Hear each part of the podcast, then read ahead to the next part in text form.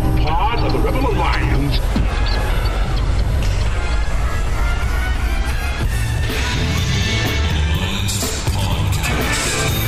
The idea of this podcast is simple discipleship. We want to bring the gospel message about how to interact with your coworkers, your culture, your friends, everyone around you in a biblical way, which is, in essence, discipleship. What did Jesus do when he came to this earth? He took the devil's stuff. The Bible actually teaches that the world is becoming increasingly covered with the knowledge of the glory of God. That should change everything in the mind of a Christian. Instead of thinking about all the ways society is failing, we should think about all the ways society must be, as Psalm 110.1 tells us, put underneath the feet of Jesus in victory. The Rebel Alliance Podcast. We would be honored if you would join us. Welcome back to the Rebel Podcast. As always, we got Pooty and Pastor Nathaniel Wright in the studio. I just went full name there. Is that okay? I didn't throw out your middle name because I don't know how comfortable you are saying middle names on air. As if they can't find me, which is my first name, last name, the city that I live in, my social media, my wife's name. Yeah. Nate's social security number Yeah, is that's fine. Um, yeah, so we are the Rebel Podcast, but we have something uh, a little different for you today. Um, we just uh, we, we have a bunch of things coming up on on uh, the itinerary for the Rebels. Um, we're we're doing a couple series, and uh, we're going to talk about that in just a second. So today, actually, what you're going to hear is a sermon that I preached uh, recently at Crossroads Church. Uh, we've spent this entire year studying through the Book of Acts. So this is one of the sermons from the Book of Acts, and uh, I hope you enjoy that. Um, so we'll leave you with that so that we have some time to just plan and prepare and work out these series. Yeah. Um, so these series that we're where are we going first, Chris? The, the first one, we actually, one of our fellow rebels suggested this series to us. And so it, it percolated for a little bit, and we've decided we're going to do it. We're actually going to walk through um, some, not all, of the parables of Jesus and how that applies to us, our culture, theologically, and just kind of work you guys through a lot of those parables. Um, we're still working. I'm not going to spoil which ones we're going to do and which ones we're not, but we're going to work through some of the parables of Scripture. Yep. Um, that's the first series. And and and just because I mean, we do everything to kind of uh, equip you to engage culture with the biblical worldview, we think that the parables of Jesus were um, obviously this is one of the ways that he chose to teach. And so one of the things that he was doing is he was he was making his theology accessible to the culture in which he was talking. So that's one of the reasons we think that these parables um, kind of hit our niche so well. And the other thing is that I think um, the parables of Jesus are often misunderstood. Big time. I think a lot of times they're they're read as sort of Aesop's fables, like little morality lessons, and I think that Jesus was far more specific and uh, and far more theologically rich than we give them credit for. These weren't just moral tales for like how to be good boys and girls, um, but these were actually like very rich stories with with deep theology, prophecy, uh, all kinds of things that were meant for those who could understand them. Yeah. And, and we'll get into that in the first episode. um, what uh, what it looked like to engage their culture in their day, and what what the truths that Jesus was teaching them had to do with the culture that they lived in. and and how they progress, how they how they kind Totally, of yeah. work together. It's not they're not one off little like how we how we typically read them Right. as one off like oh that's a great lesson for this sermon or Right. this this teaching where where they there's a progression to them and I think we're gonna I think it's gonna be fun I, that's Yeah. all I'm gonna say I think I hope you guys enjoy it So that'll be a little mini series. It'll be the parables of Jesus and and how uh, Jesus engaged culture through his parables. And then the next one is actually one that Chris has been uh, working on. I guess I, it's hard to say working on because we haven't actually done anything with it. But like he's been he's been like making flow charts. I've been pushing you've been it. Pushing it like flow charts and like uh, for those of you who don't know, Microsoft Excel is like Pootie's thing, and so like color coded Excel spreadsheets and everything. Like Got great fonts. Yeah, great fonts, great color usage, um, all that kind of stuff. But basically, um, you've wanted to do an apologetics series, but not just apologetics in terms of how to defend your faith. So, so talk a little bit about your idea. Yeah, so- we're finally going to do it. a, a while ago, I think it was last year, um, in the in the spring, we did like a kind of just a really brief apologetic series. And just how to talk and how to engage. exactly, just how to engage people at work, how to engage your your friends, your family. What is what is apologetics? All the, all those things, and that and that series. We've had tons of feedback in terms of people saying it was useful, it was it was good, asking for more. So what we came up with, um, and what we've what's been laid on us to do is kind of a more specific apologetic series. So what we want to do is we want to specifically talk about how to engage different ethnic groups, different religious views, different people's worldview specifically, and talk and apolo- like give them a Christian apologetic to share the gospel with those people. Um, so, for instance, how to engage somebody who is a Jehovah Witness, how to engage somebody who is a Muslim, how to engage somebody who's an atheist, specifically how to share your faith, how to engage your culture. Because the truth is, these are the people we work with. Right. In your workplace, wherever you are, if you're working in a factory, an office building, chances are you're sitting beside somebody who holds a very different worldview than you do. Right. What is it? What do they believe? What is, and how does the gospel speak to that? And, and, just in case that intimidates you a little bit, here's here's kind of one of the big ideas from that series. You don't have to be an expert in Islam in order to talk No, to a Muslim. not. You don't have to be an expert in Mormon theology or lack thereof to engage to engage with a Mormon. Like, um, you know, what we're going to kind of talk about is is a few inroads, a, a few commonalities, a few discommonalities, a few um, a, a points of interest to to kind of make sure you hit in the conversation. But this is all conversational. It's all relational. It's not just a bunch of information for you to spew out. It's it's really about trying to make you an apologist and then just apply um, specific worldviews um, and and how to how to kind of uh, break the ice with them. I guess. Yeah, it's not a it's not a disproving those Right. those things. We don't have to disprove. The burden of proof isn't like the Bible is the word of God. It's the truth. We don't have to disprove anything to prove our point. This is most like you, you like you're saying, just helping you engage these people. Right. Um, and I think it I think it'll be very helpful. We hope. Yep. Um, and we hope you guys enjoy it. Um, and that's w- the a second big series that we're kind of wanting to go through in the fall. We don't know when we'll start that, but it's on the pl- now that we've said it, we have to do it. So- Yeah, and well, and here's the thing. So we have a couple of guests um, in mind, um, but here's what I would say. So uh, we want you to listen to the rest of this episode, which is a sermon. Um, listen to it, um, but what we want you to engage with with comments um, is uh, tell us if there are particular worldviews that you would like us to make sure we hit in that in that series, and even if you have an idea of what guest you might like to hear on Oh, a be- particular good. thing, let us know who that is, and maybe even tag them in this episode. So on Twitter or whatever, tag them in this episode um, and say that you'd like to hear so and so on such and such a topic, and that'll just help kind of guide us a little bit because we want that to be helpful for you. Because again, these are your coworkers, your neighbors, you know, the people in your neighborhood, and we want to help equip you to engage them with a biblical worldview. Yeah, and if you happen to know James White, tell him to respond to our emails. Kidding. That's not a joke. That's, not, a joke. Not a joke. All right, uh, so that's it. Uh, enjoy enjoy this, and uh, we'll see you next week.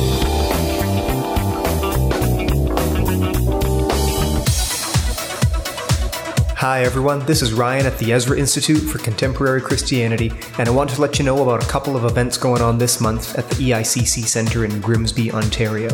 First up, on September 26th, we're hosting a leadership roundtable event for pastors, teachers, and ministry leaders. Then on September 28th, two days later, we're hosting a general admission escarpment lecture. Dr. Jerry Bergman of the Institute for Creation Research is going to be our special guest speaker for both of these, and he'll be talking about the historical impact of Darwinian evolutionary theory on the way that we understand human identity, and how to evaluate that in the light of God's eternal word. You can find more information and register for these events by visiting www.ezrainstitute.ca slash events, and we hope to see you there. So we are in this series in the book of Acts called Turn the World Upside Down. And uh, that title is taken from Acts chapter 17, when Paul and Silas were accused of doing just that. And uh, what we've been talking about in the book of Acts in our first few weeks through this is that the book of Acts is the narrative of how Jesus' followers began to turn the world right side up that through the power of the Holy Spirit and through their actions and through uh, their evangelism and through the spreading of the gospel and the growing of the kingdom, the book of Acts uh, lists the things that uh, begin to happen as the gospel begins to transform the world around Galilee and around Jerusalem.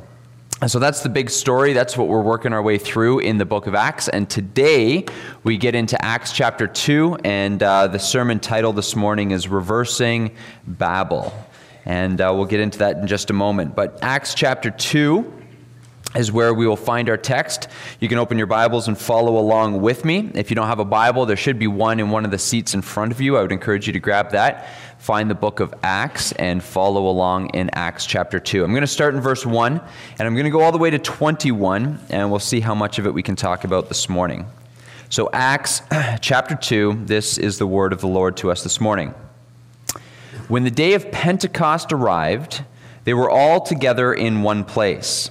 And suddenly there came from heaven a sound like a mighty rushing wind, and it filled the entire house where they were sitting. And divided tongues of fire, as of fire, appeared to them and rested on each one of them. And they were all filled with the Holy Spirit, and began to speak in other tongues as the Spirit gave them utterance. Now there were dwelling in Jerusalem Jews, devout men from every nation under heaven.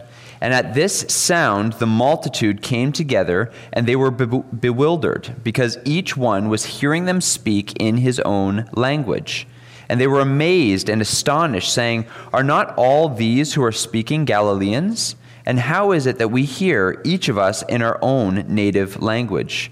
Parthians and Medes and Elamites, and residents of Mesopotamia, Judea, Cappadocia, Pontus and Asia, Phrygia, uh, Pamphylia, uh, Egypt, and all the parts of Libya, belonging to Cyrene and visitors from Rome, both Jews and proselytes, Cretans and Arabians. We hear them telling in our own tongues the mighty works of God. And all were amazed and perplexed, saying to one another, What does this mean? But others mocked and said, They are filled with new wine. But Peter, standing with the eleven, lifted up his voice and addressed them Men of Judea, and all who dwell in Jerusalem, let this be known to you, and give ear to my words. For these people are not drunk as you, as you suppose, since it's only the third hour of the day. But this is what was uttered through the prophet Joel. And in the last days it shall be, God declares, that I pour out my spirit on all flesh, and your sons and daughters shall prophesy, and your young men shall see visions, and your old men shall dream dreams. Even on my male servants and female servants, in those days I will pour out my spirit, and they shall prophesy. And I will show wonders in the heavens above and signs on the earth below blood and fire and vapor of smoke. The sun shall be turned to darkness, and the moon to blood, before the day of the Lord comes, the great and magnificent day. And it shall come to pass that everyone who calls upon the name of the Lord shall be saved. We're going to stop there, right in the middle of Peter's bold sermon, and uh, we'll pick up the rest of it uh, next week. But this moment in historical in, in history, this moment in redemptive history is a big one. And I want you to see that the book of Acts actually starts off with two kind of um, ground shaking historical moments that are of the utmost importance to believers. A couple of weeks ago, we looked at the ascension and what that meant historically, what that meant for redemptive history that Christ went back up to heaven, received the kingdom of God, sat at the right hand of the Father, and watched as his people carried out his mission on the earth. We talked about that. And here's the second big event Pentecost. And I want you to understand so, first of all, um, when the day of Pentecost arrived, Pentecost was uh, essentially the, the feast of the harvest. It's one of the uh, feasts that God commanded his people to observe, and one of the feasts that everybody, all the devout Jews, would actually pilgrimage, they would actually head back to Jerusalem during this time. And so that's one of the reasons that you have all of these people who are in Jerusalem who all speak different languages, because they're coming from all over the place to worship God and observe the festival, uh, the Feast of the Harvest in Jerusalem. And so that's why you have all of these people who are gathered there. And, and hold on to that because that's, that's important for uh, as we unpack uh, the, the meaning of this. The next thing that you uh, see here is that the divided tongues like fire that look like fire that's how luke has chosen to describe this come down and rest on each person and they each begin to speak. And you have to think about this in just a moment. So they're speaking and all of the people who are gathered who are from outside of jerusalem are hearing their own native languages. So what they're hearing as the disciples begin to speak in tongues, what they are hearing is the languages of the pagan nations, speaking of, it says, the mighty works of God. That's important. That's the second thing that we're going to talk about in just a few minutes. So as they're speaking, everybody gets confused. Do you notice? I, I always laugh when I when I get to this point that uh, many people it says others mock. So some were amazed and perplexed, and others were mocking it, and they said they're filled with new wine. And I always find it funny that Peter stands up and he says, "We're not drunk like you think because it's only nine o'clock in the morning. Like, like that doesn't happen until much later." just, ki- just kidding. I don't want to get any, don't want to get any emails about that one. But so he stands up and he says, "What's happening here isn't that we're drunk and we're stumbling around and we're talking in crazy talk."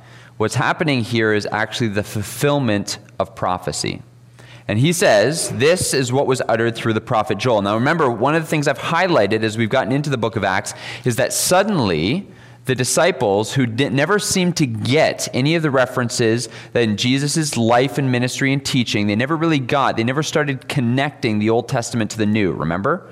They, they, they weren't very good at connecting the dots and recognizing that Jesus was bringing the kingdom in a different way, that he was the promised Messiah, that he was going to have to die. They weren't good at connecting all these dots. But post resurrection, right, Jesus appears to the disciples on the road to Emmaus, says he broke bread with them, and he, uh, he told them, he says he unfolded the scriptures to them and told them everything that pointed to him.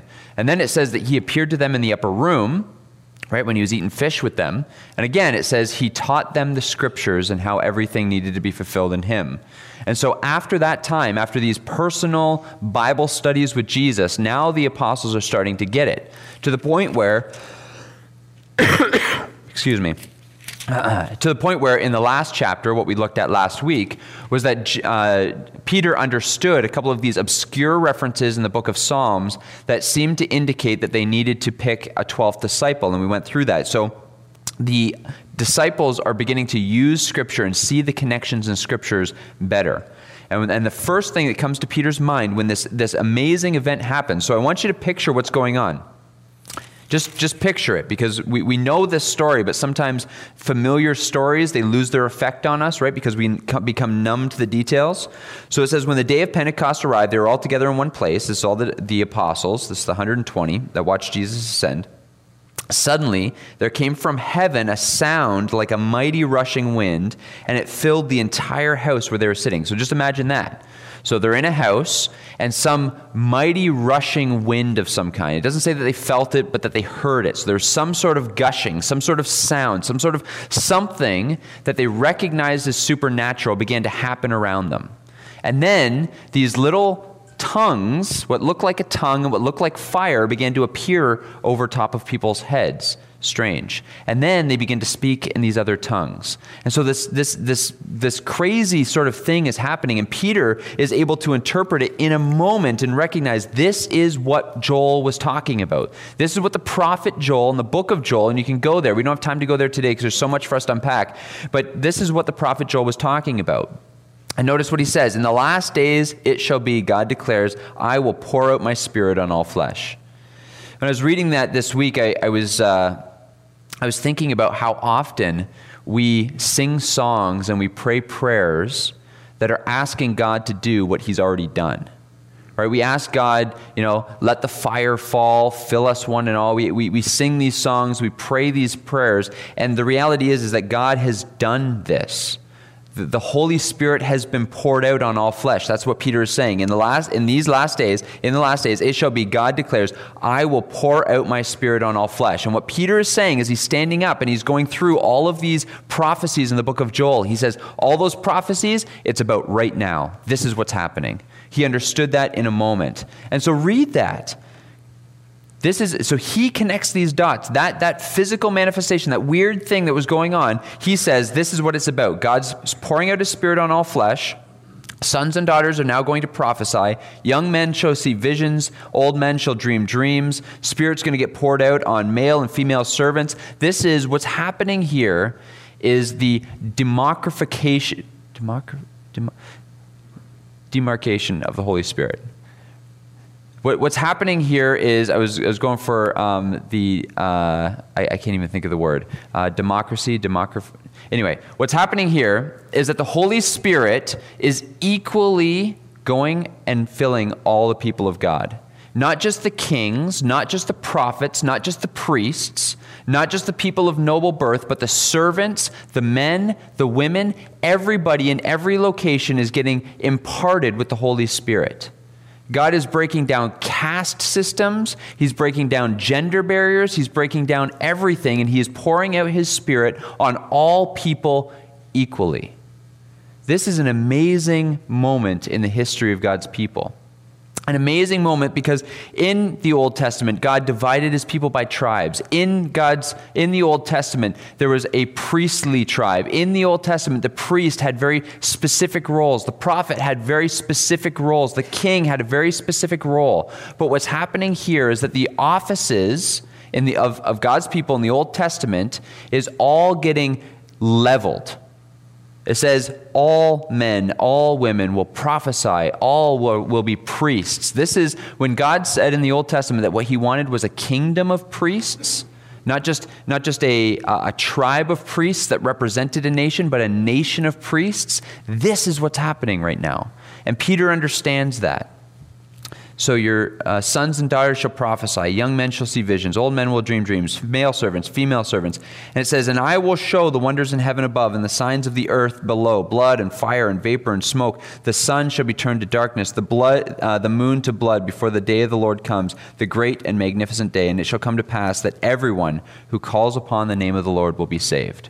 Everyone who calls upon the name of the Lord will be saved.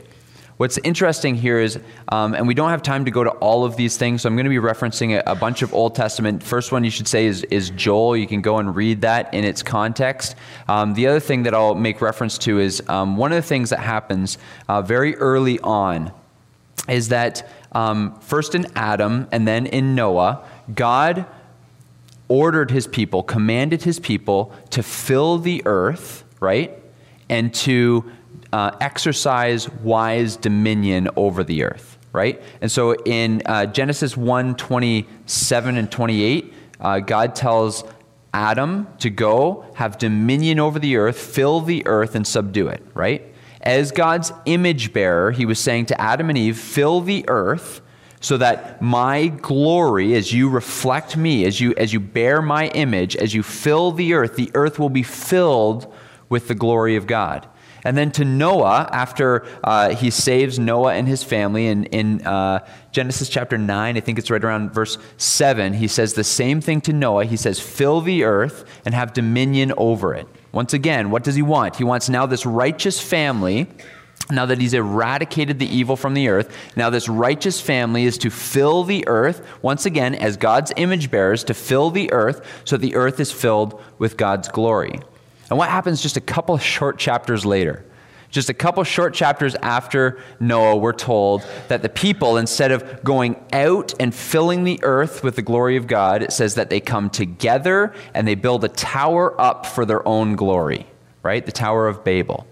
And this is the story in the Old Testament where uh, the people came together in their rebellion against God and began to build up, it says, so that they could make a great name for themselves the exact opposite of God's command, which was spread out, fill the earth, and make a great name of my name.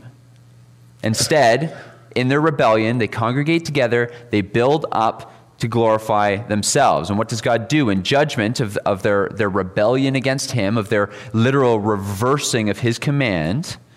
It says that He confuses their languages right? He gives them all different, so they couldn't understand each other, and it says that then they spread out, right? So if they won't, by obedience, spread out and fill the earth, then God will, by giving them different languages, spread them out so that they cannot be united in their rebellion against Him. And then what happens? Just the next chapter, God chooses Abraham. And he chooses one people group, one ethnic people group, one tribe, one tongue, I'm going to deal in covenant with these people. And through these people, I'm going to bless the entire world, right? So this is this this is the the backstory. And so what happens is As God chooses Israel, God blesses Israel, and God always intends for Israel to be the conduit through which his blessing reaches the rest of the earth. Right? We talked about that when we preached, when we uh, studied our way through the book of Jonah. That Jonah uh, goes to Nineveh, this pagan nation, this pagan city, to preach God's blessing to them. And one of the reasons he ran in the opposite direction is because he did not want God's blessing that he thought was meant for Israel to get to the Gentiles. We see that over and over again throughout the Bible to the point where we get to the New Testament, and it's the Pharisees who have built up all these fences, all of these things, so that other people cannot get the blessing from God that Israel was always supposed to dispense to the rest of the world. And so that's where we get it. And so here, what you can see, just by giving you some of that backstory, what you can see is what's happening at, at Pentecost is that God is giving the utterance of tongues to his disciples to bring back together. Bring back together, united under one cause, under God's cause, as opposed to uh, coming together in rebellion at Babel. Instead, he is bringing them back together to hear of the mighty works of God. So he's reversing the curse of Babel. And what's so interesting uh, to me in this is that the, the whole point here the whole point of, of beginning to reverse the curse is because God is beginning to do something that He's promised to do since the very beginning of the story. Remember, as soon as He called Abraham, He said, Through you, all the nations of the earth will be blessed. So here's today's big idea. Here's what I think Pentecost, the big idea of Pentecost is, is the outpouring of the Holy Spirit at Pentecost began the anticipated day when God would unite persons from all nations to praise Him. I'll say that one more time.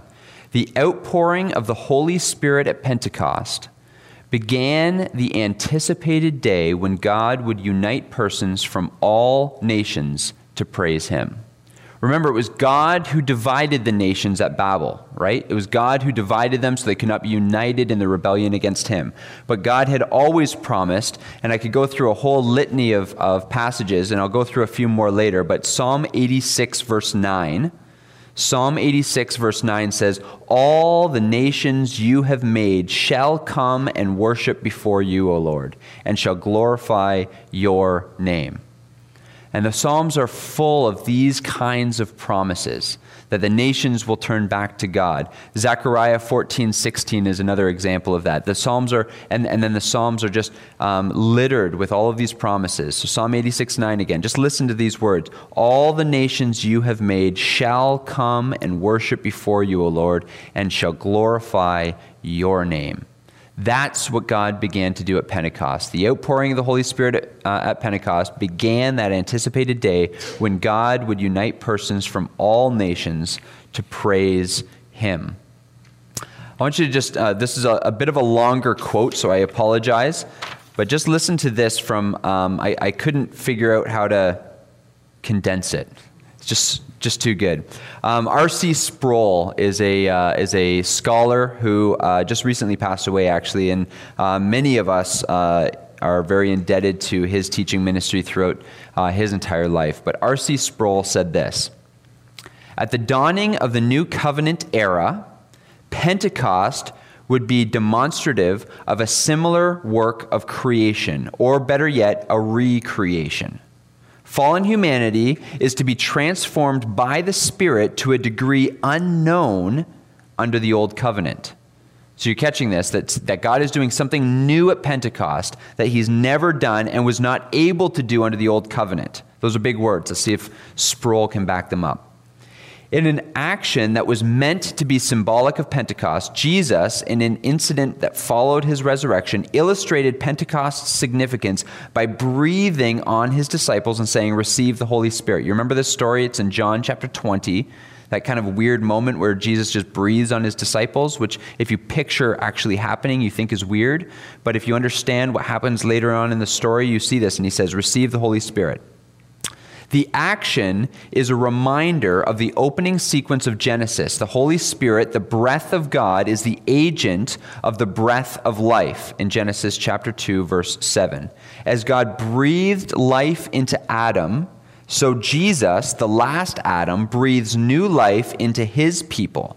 Jesus becomes, in Paul's language, a life giving spirit. Pentecost was a historical event signifying the dawn of a new era of human history. Midway between creation and recreation, Pentecost is the point after which it can be said the end of the ages has dawned. That's 1 Corinthians 10, verse 11. Historically, at 9 o'clock in the morning, the Spirit gave the, uh, the disciples a clear understanding of Jesus' role in redemption and consummation, equipping them with extraordinary boldness in making Jesus known. The gift of tongues that accompanied the outpouring of the Spirit enabled folk from different countries to hear the gospel in their own language. In an instant, the curse of Babel was arrested. Spirit empowered disciples were thus motivated and enabled to take the message of reconciliation to the nations of the world in the certainty that God would accomplish that which he promised. What appears to be a blessing for the Gentiles proves to be a judgment upon Israel. The very sound of the gospel in languages other than their own, uh, their own confirm the covenant thread of God that God issued in Isaiah, Isaiah 28, verse 11. For by people of strange lips and with a foreign tongue the Lord shall speak to his people. This was the dawning of the age when God was taking his blessing through Israel to the ends of the earth the time always predicted in the Old Testament when God would gather from all corners of the earth people from every tongue and every tribe and unite them under the banner of Jesus Christ so that his glory would indeed fill the earth as the waters cover the sea. So, what R.C. Sproul is saying in his long winded, he was a pastor, pastoral way, is essentially that this is a historic moment because it's something that God had always promised and all of these little markers were, were um, uh, hints to us about what God was going to do. And what we see at Pentecost is God pouring out his spirit on his church so that he could begin to gather once again the people that he always intended to have for himself. Throughout all of the Old Testament, he would talk jealously of Israel. You are mine. This is why God would not tolerate idolatry. This is why God would not tolerate them worshiping other gods. This is why God would not tolerate the apostasy of Israel because they were his. And what happens at Pentecost is God is expanding the, um, his fingerprint. If God places his finger on the nation of Israel and says, Mine, What's happening at Pentecost is he's expanding that fingerprint to cover the entire earth. He's saying, Get me all of it. I want all of them in on this. And we should be so thankful for that because we are here because of that. We are here, none of us, I don't know, I don't know all of you personally, but most of us, if not all of us, none of us ethnic Jews, and yet we are here today worshiping the Jewish Messiah because of this moment when God said, I want more than just one nation. I want more than just one people group. I want more than just one tribe. I want everybody on earth to bow the knee before me. I want my glory known everywhere, not just in Israel. And that's what he did. That's what Pentecost is. I want to read you just a couple of passages here. This is Isaiah chapter 2. Isaiah chapter 2. It shall come to pass in the latter days that the mountain of the house of the Lord shall be established as the highest of the mountains, and shall be lifted up above the hills, and all nations shall flow to it and many people shall come and say, Come, let us go up to the mountain of the Lord, to the house of the God of Jacob, that he may teach us his ways, that we may walk in his paths. For out of Zion shall go the law, and the word from the Lord, of the Lord from Jerusalem. He shall judge between nations and decide disputes for many peoples, and they shall beat their swords into plowshares, their spears into pruning hooks. Nation shall not lift up sword against nation, neither shall they learn war anymore anymore. We are in the middle of that verse. We are not near the end. We are not at the end of that verse. The end of the verse is talking about uh, peace and freedom, complete freedom from war, knowing that Pentecost happened in the Middle East and everything that's going on right now. We know we're not at the end of that verse yet. But what we know is that God has started to do just that. He has lifted up his law. It's gone forth from Israel, gone forth from Jerusalem at this moment in Pentecost, empowering a group of people who would later be spread. And what's so interesting is that the command from here is to go, right? Jesus says, Go back to Jerusalem. He says, Go, right? Make, uh, make disciples of every nation, baptize them, teach them obedience. That's what he says. But he says, don't go anywhere until you receive power in Jerusalem. So logically, it follows then, once you receive power in Jerusalem, go. Go get me the nations. And what's so interesting is that uh, the disciples don't really get that part. They're just having a lot of fun with, with uh, uh, evangelism uh, in Jerusalem, and then God actually en- ends up sending persecution to scatter the church so that they, they go. So here we see the beginning of the promises to in Isaiah chapter 2. Here's Isaiah chapter 60. Arise and shine, for your light has come. It's talking about Christ, the light coming into the world, the light of the world coming into darkness. Arise, shine, your light has come, and the glory of the Lord has risen upon you. For behold, darkness covers the earth, and thick darkness the peoples, but the Lord will arise upon you, his glory will be seen upon you, and nations shall come to your light, and kings to the brightness of your rising. Lift up your eyes all around and see, they all gather together and they come to you.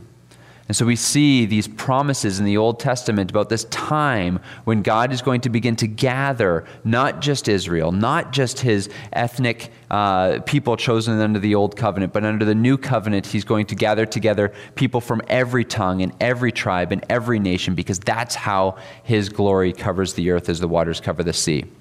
So let's just take this and work it out. So there's the big idea. The outpouring of the Holy Spirit at Pentecost began the anticipated day when God would unite persons from all nations to praise Him. A couple of um, uh, thoughts to kind of hang off that big idea. The first is this The life, death, and resurrection of Jesus broke the power of sin's curse. The Holy Spirit empowers Christ's followers to reverse the curse across the globe.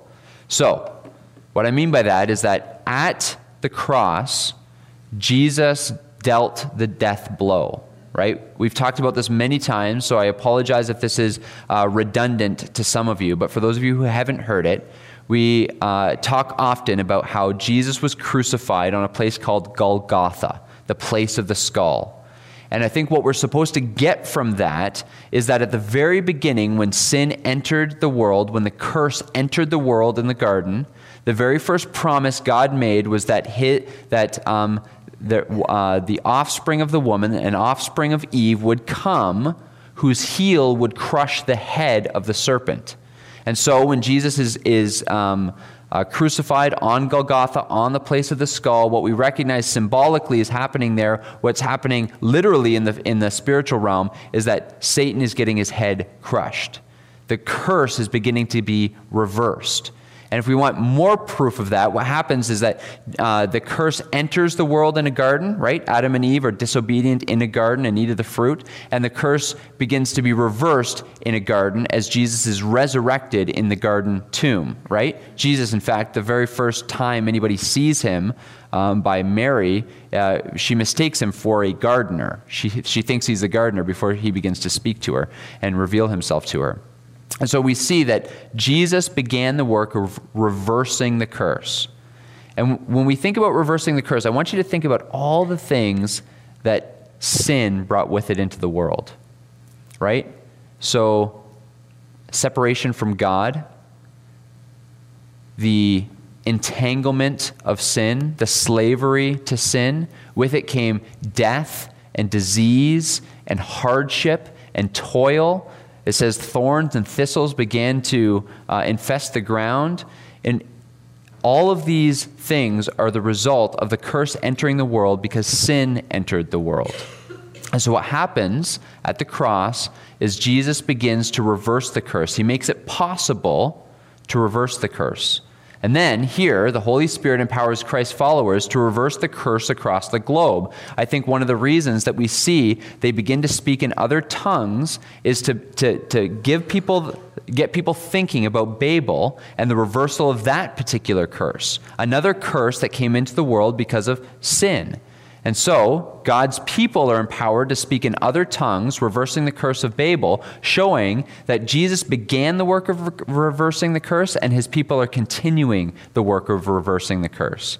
And so, part of our mandate as Christians, the mandate to, to Adam and the mandate to Noah have not stopped, right? Have dominion over the earth, subdue the earth, rule over the earth.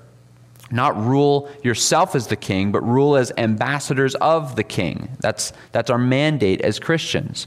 And so, what does that look like? It looks like reversing the curse. What are some of the things that uh, sin brought into the world with it? Sickness is one of them. And so, historically, what have Christians done throughout the ages? They've cared for the sick. Throughout the uh, Dark Ages, whenever a plague would enter a city, it was everybody left the city and the Christians went into the city to bind up those who were affected by the plague, to minister to them, to preach the gospel to them, to read them their last rites. That's what the Christians have done historically. In Rome, when they uh, started putting caps on how many children uh, people in the capital could have, and then women would bear children and throw them into the river, it was the, the Christians who fished the babies out of the river and began to raise them. That's how Christians became so involved in orphanages early on in our hist- history. And so, what else became um, difficult in the curse? Well, childbearing is difficult. Not just physically difficult, not just the pain of that, but the emotional. And, and look at the attitude that our world has against, child, uh, about, uh, against childbearing. We're, we're told to, to have less children. We're told only to have as many children as we can afford. We're told if we don't want that children to just abort them and to throw them away. Well, historically, when that was happening in Rome, they didn't have abortion procedures that we had, so they would just throw them into the river. It was the Christians who gathered them up.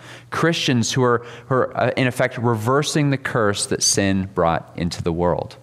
One of the other things that uh, sin brought into the world with it was all of the confusion and right the confusion of the languages and things like that. Uh, historically, it's been Christians who have started schools and started universities. Look at almost any university in Europe or in North America, and you'll see that on their foundational documents, on their foundations, uh, even in the architecture. Uh, you know, at Harvard Law uh, over the, the very first building that was erected, there's two pillars on either side, and one uh, in Latin says truth, and the other says justice. And, and what they understood, and then you go up, and there's a verse, uh, I believe it's Micah 6 8, but don't quote me on that, but there's a verse of scripture, and, and essentially what they recognize that the only pillars for us to educate anyone is the truth of God and the justice of God, and that's what this university is dedicated to. Well, trust me, Harvard Law has, has fallen far from that. But historically, it has been Christians who, through our effort and through our love and through our social justice and through our efforts in our communities, have begun to reverse the curse.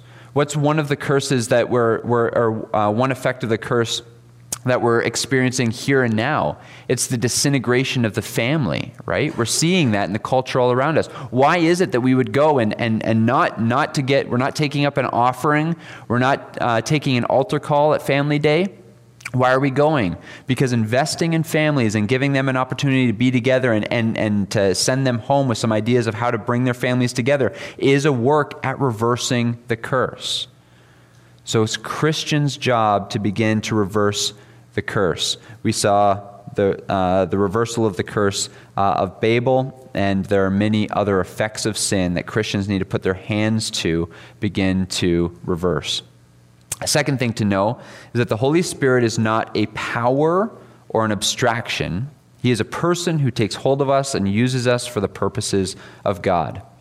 I think one of the sad uh, one thing that's sad about how we understand this story, the story of Pentecost, is that we make it all about that time when the church got power. Right? That time when the Holy Spirit came and, and suddenly from there became, became all the miraculous signs of healing and prophecy and t- all these sorts of things. And so as Christians, we think about it Pentecost equals power. And one of the things that I don't think we, we recognize that is that the Holy Spirit that was poured out, that you can, you can pull all of the verses about the Holy Spirit throughout the Bible, and what you'll understand is that the Holy Spirit is not a power. It's not, uh, it's not like at Pentecost, all of a sudden we realized that we were force sensitive and we're suddenly able to use the force like Jedi's. That's, that's not what's happening there. The, the Holy Spirit is not a force, it's not an ab- abstraction. The Holy Spirit is a person a person who takes hold of God's people and uses them for the purposes of God. And so it's important for us to know that this wasn't a, an outpouring of power. It was a person, a person who now comes to us, a person who is available to us, the, the third member of the triune God who lives on the earth among, amongst the people of God.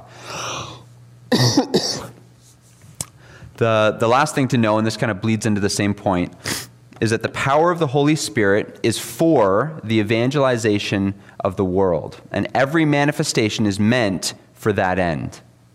So, again, because we think of the Holy Spirit as a, an abstract power as opposed to a person, we think that he comes upon us in order to give us power to do stuff. I think that's the wrong way to look at it. The Holy Spirit the power of the Holy Spirit is for the evangelization of the world. We have to recognize that. We can't, we can't divorce this from its context. The Holy Spirit was poured out on God's people, and He was poured out on God's people. They began to speak in other tongues so that people from every tongue and every tribe and every nation could hear, it says, of the mighty works of God. Again, I think in order to really understand this, we have to have our, our, our full story Bible glasses on we have to understand it in context of the story. So, um, in, uh, in the temple, uh, this, is, this is actually really key, so don't tune out on me. I know I'm, I'm giving you details, but this is important. So, around the outer perimeter of the, the temple, you can just go online, you can Google kind of a, a bird's eye view or a floor plan of the temple and uh, there was there was an inner court, there was an outer court, there was uh, uh, an area that the men could go, uh, an outer uh, place where the women could go. They yeah, I know. And then there was a, and then there was a, a dividing wall, and the, the Gentiles uh, could only go so far. The, the Gentiles, there was literally a physical wall that was preventing them from going any further, any closer in. And, and the idea of the temple is that the, the closer in you got, the more holy it was. And so only the priests go, could go into uh, the innermost part Nobody could go behind the curtain except uh, once a year, um, and uh, and all that kind of stuff. So as you go out, the Gentile portion was the outer portion of the outer courtyard, and uh, and I, I, told you this story uh, a couple of weeks ago, but let me just give you flesh out a couple more details here. So um, this is uh, the the the portion of the temple. Don't worry, I'm not going to shake hands at the back after uh, the service. Um, the what, what's interesting to note is that Jesus, twice in his ministry, um, twice in his ministry, drove out, cleaned the temple. Right, so there's there in John chapter two, uh, there's an instance where at the beginning of Jesus' ministry, it says that's where he fashioned the whip and he drove out the money changers. Right, and then in uh, Matthew, Mark, and Luke, there is another account where he cleansed the temple at the end of his ministry after the triumphal entry when he went, went back into Jerusalem. And just as a side note, this is one of those places in Scripture that critics of the Bible point to and say, see, there's, there's inconsistencies here. One, one uh, gospel account says that Jesus did this at the end of his, or at the beginning of his ministry, and the other ones say that he did it at the end. Well, again, that's only that's only a uh, an error in the Bible if you don't understand that these are two distinct events. That twice Jesus cleansed the temple, once at the beginning of his ministry and once at the end of his ministry. And what's interesting here, I'll just give you. Actually, you know what? We got a we got a little bit of time. Go to go to Leviticus. I just want you to see it. It's it's it's cool. Leviticus chapter 14. I'm going to start in verse 33. The Lord spoke to Moses and Aaron, saying, When you come into the land of Canaan, which I give you for your possession, and I put a case of leprous disease in a house in the land of your possession, then he who owns the house shall come and tell the priest. There seems to be there seems to me to be some case of disease in my house. Then the priest shall command that they empty the house before the priest goes to examine the disease, lest all that is in the house be declared unclean. And afterward, the priest shall go in to see the house, and he shall examine the disease. And if the disease is in the walls of the house with greenish or reddish spots, and if it appears to be deeper than the surface, then the priest shall go out of the house to the door of the house and shut up the house for seven days. And the priest shall come again on the seventh day and look. If the disease has spread in the walls of the house, then the priest shall command that they take out the stones in which the disease in which is the disease and throw them into the unclean place outside the city. And he shall have the inside of the house scraped all around and the plaster that they scrape off they shall pour out in an unclean place outside the city. And they shall take other stones and put them in the place of those stones and he shall take other plaster and plaster the house. If the disease breaks out again in the house after he has taken out the stones and scraped the house and plastered it, then the priest shall go and look. And if the disease has spread in the house, it is a persistent leprous disease in the house, it is unclean. And he shall break down the house, its stones and timber, and all the plaster of the house, and he shall carry them out of the city to the unclean place. Now, jump ahead to Matthew chapter 23 on, on cursory reading, that might just seem like a really wise way for God to instruct his people not to tolerate mold in their house. But what's going on here, I think, is, is, uh, is this is foreshadowing what Jesus was going to do in his ministry. Matthew chapter 23, I, I don't have time to read it all, but you can read it. This is um, throughout the book of Matthew, we studied through the book of Matthew, right? And throughout the book of Matthew, Jesus has all of these encounters with the Pharisees. And all of the conflict with the Pharisees culminates at this moment in Matthew 23 when he begins to just declare woes and judgment on the Pharisees. And so, um, verse 36 says, Truly, I say to you, all these things will come upon this generation after he's doled out a bunch of um, uh, curses on the Pharisees. He says, O Jerusalem, Jerusalem, this is verse 37, the city that kills the prophets and stones those who are sent to it. How often I would have gathered your children together as a hen gathers her brood under her wings, and you were not willing. See, your house, Jerusalem's house, is left to you desolate. For I tell you, you will not see me again until you say, Blessed is he who comes in the name of the Lord. Now, the disciples understood what he meant by that when he said, See, your house will be left to you desolate, because look at what they ask in, in verse 2 of Matthew 24. Um, sorry, they asked him uh, in verse 1. Jesus left the temple, so he was saying all that. He was declaring all those woes on the, on the Pharisees. He said, Jesus left the temple and was going away with, when his disciples came to point out to him the buildings of the temple. And he answered them, uh, You see all these, do you not? Truly I say to you, there will be not be one left here, one stone upon another, that will not be thrown down. And as he sat on the Mount of Olives, the disciples came to him privately and said, Tell us when these things will be. And so What's happening there, and this is why Jesus cleansed the temple at the beginning and the end of his ministry. Let me try to bring all of this together for you in five minutes. Um, the both times that Jesus cleansed the temple, the money changers and those who were selling animals for sacrifice were set up in the outer court of the Gentile, the outer court of the Gentile in the in the temple. And so when he was driving them out, right, this is why he said, My house shall be called, my father's house shall be called the house of prayer for all nations. What, what was happening is that when Solomon built his temple, right, under the direction of God, he built the temple in such a way that would include a space for Gentiles to come and worship God.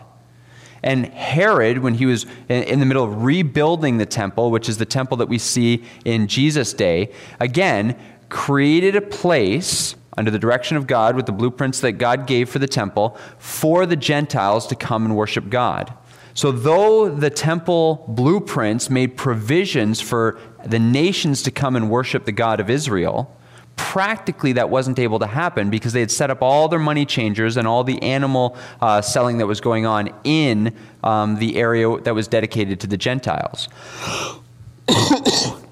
And so Jesus drives them out, recognizing that Israel was not recognizing the nation's place to be able to come and worship God. They'd neglected their responsibility as the conduit through which God was reaching the nations. And so he drove the money changers out. And, and just think about that if, if you've ever gone on a trip anywhere and you forgot to change your money and you go to get uh, your money exchanged at the airport and they gouge you. That's essentially what they were doing there. They were set up there because you couldn't offer pagan money um, to the temple. That was considered um, not a good thing. And so they would have to change their money there. And of course, they would get gouged there. And then, of course, you had to buy animals to offer your sacrifice to the temple. And sometimes it was hard to travel with the animals that you were going to sacrifice, so you'd get them there. And of course, they'd be marked up. It's like buying anything at an airport, really. And so, and so, what you get is Jesus driving the people out, recognizing not only are you setting up in the exact place that my word makes provision for God's uh, for uh, pagan nations to come and worship me, but you're also taking advantage of them as they travel from these foreign nations, uh, making money off exchanging uh, both animals and money for them. So he drives them out saying, This is not what this was for. This area, and by the way, this um, in, in Herod's temple, this was about 30 to 35 acres. The, the area, uh, the temple's huge, um, but it's about 30 to 35 acres. This was not like Jesus fashioned a whip and drove people out, and they, they, this is like an all day job of Jesus going from table to table, turning it over, making a huge ruckus. I mean, this is you know, when Jesus says, I didn't come to bring peace, but a sword, I came to bring division. This is the Jesus who came to bring division. Cleansing the 30 acres of Gentile real estate from the temple, saying, My Father's house shall be called a house of prayer for the nations. So, why do I tell you all of that? The reason I tell you all of that is because what happened at, at Pentecost is as if God took his arm, reached down, took hold of the temple, and turned the temple inside out. Because if you were worshiping in the innermost part of the temple, the place that you would hear pagan tongues, the place that you would hear pagan babble, was along the outer rim, along the periphery. And what God does is now he sets up each one of his apostles with a flaming tongue ahead of him, like an altar, speaking in the tongues of pagans at the center, and the pagans coming to hear the mighty works of God in their own language. So now the pagan Babel is not on the outer rim of the Gentile regions of the, of the temple. They're in the innermost. They're in the upper room at the altar of each one of the apostles, speaking in this pagan tongue so that the nations can come and worship God. It's an amazing picture. And, and, and to go further, what we recognize that God, Jesus was the one who made this possible on the cross because as soon as Jesus died on the cross, the veil was torn, right? And so Jesus, when he uttered these words and he cleansed the temple once, right, he came back and cleansed it again. And then according to Leviticus 14, what happens after that? The, the house gets destroyed. Jesus prophesied it. He says, Not one stone will be left on another. And it was only one generation after that, in 70 AD, when Rome marched on Jerusalem and destroyed the temple. I've been to the Temple Mount. The Temple Mount was not actually part of the temple, it was a retaining wall. And you can go and you can look, and it's very true. Not one stone is left on another. It has not been rebuilt, it is in ruins. Why? Because Jesus went there once, saw that it had a leprous disease, and cleansed it. He went a second time, he recognized it had a leprous disease, he cleansed it. And what happens a generation later? Israel has still not learned that Jesus is the Messiah and he came to save people of every ethnic background and gather all of them for God's glory. They still did not recognize that, and so the temple was destroyed. The house was torn down, just as God says it needed to be in Leviticus chapter 14.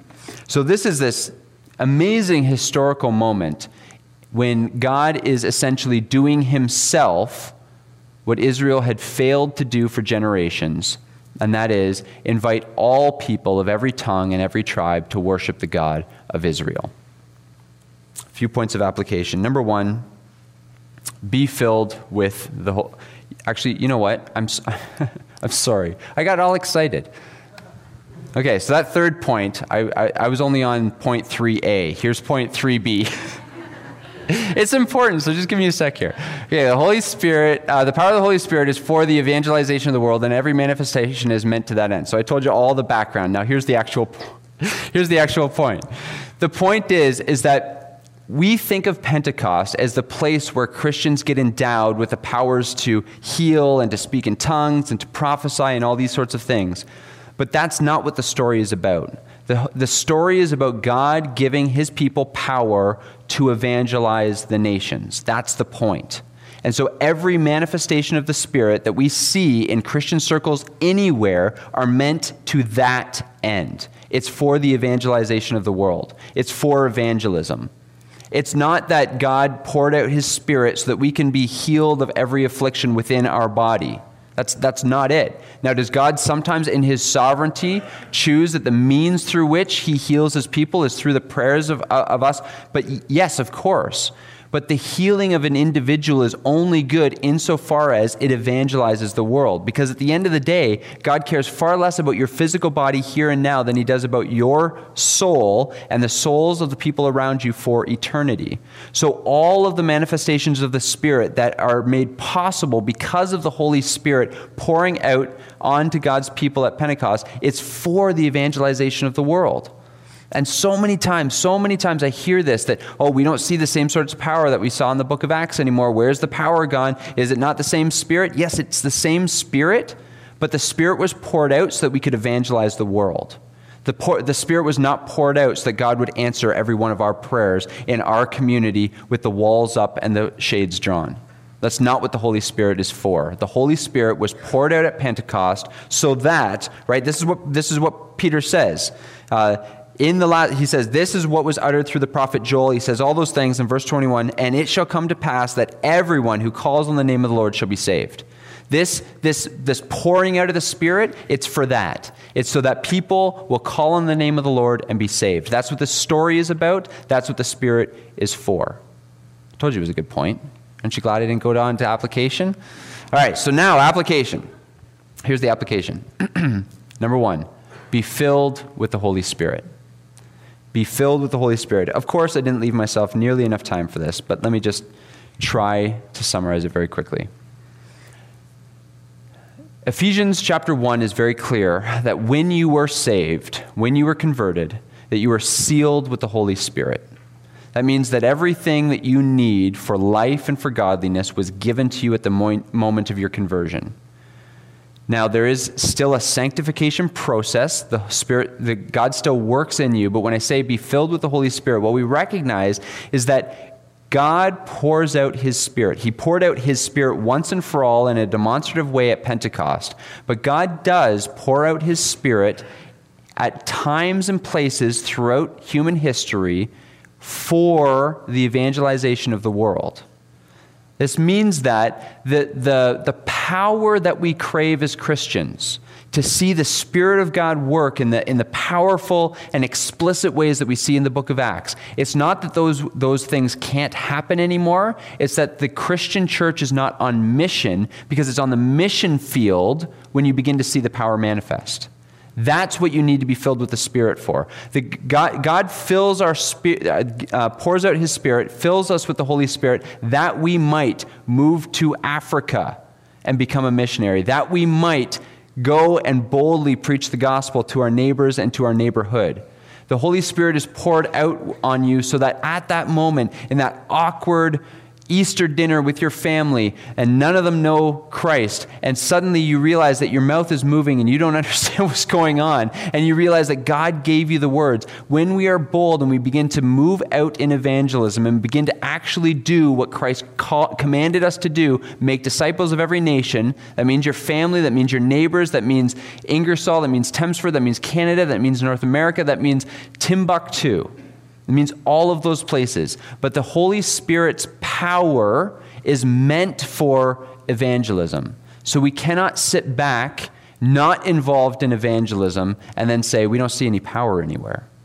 Be filled with the Holy Spirit. And what I mean by that is pray that the Holy Spirit would manifest in you, and then go and evangelize. Go get involved in the thing that the power is promised for.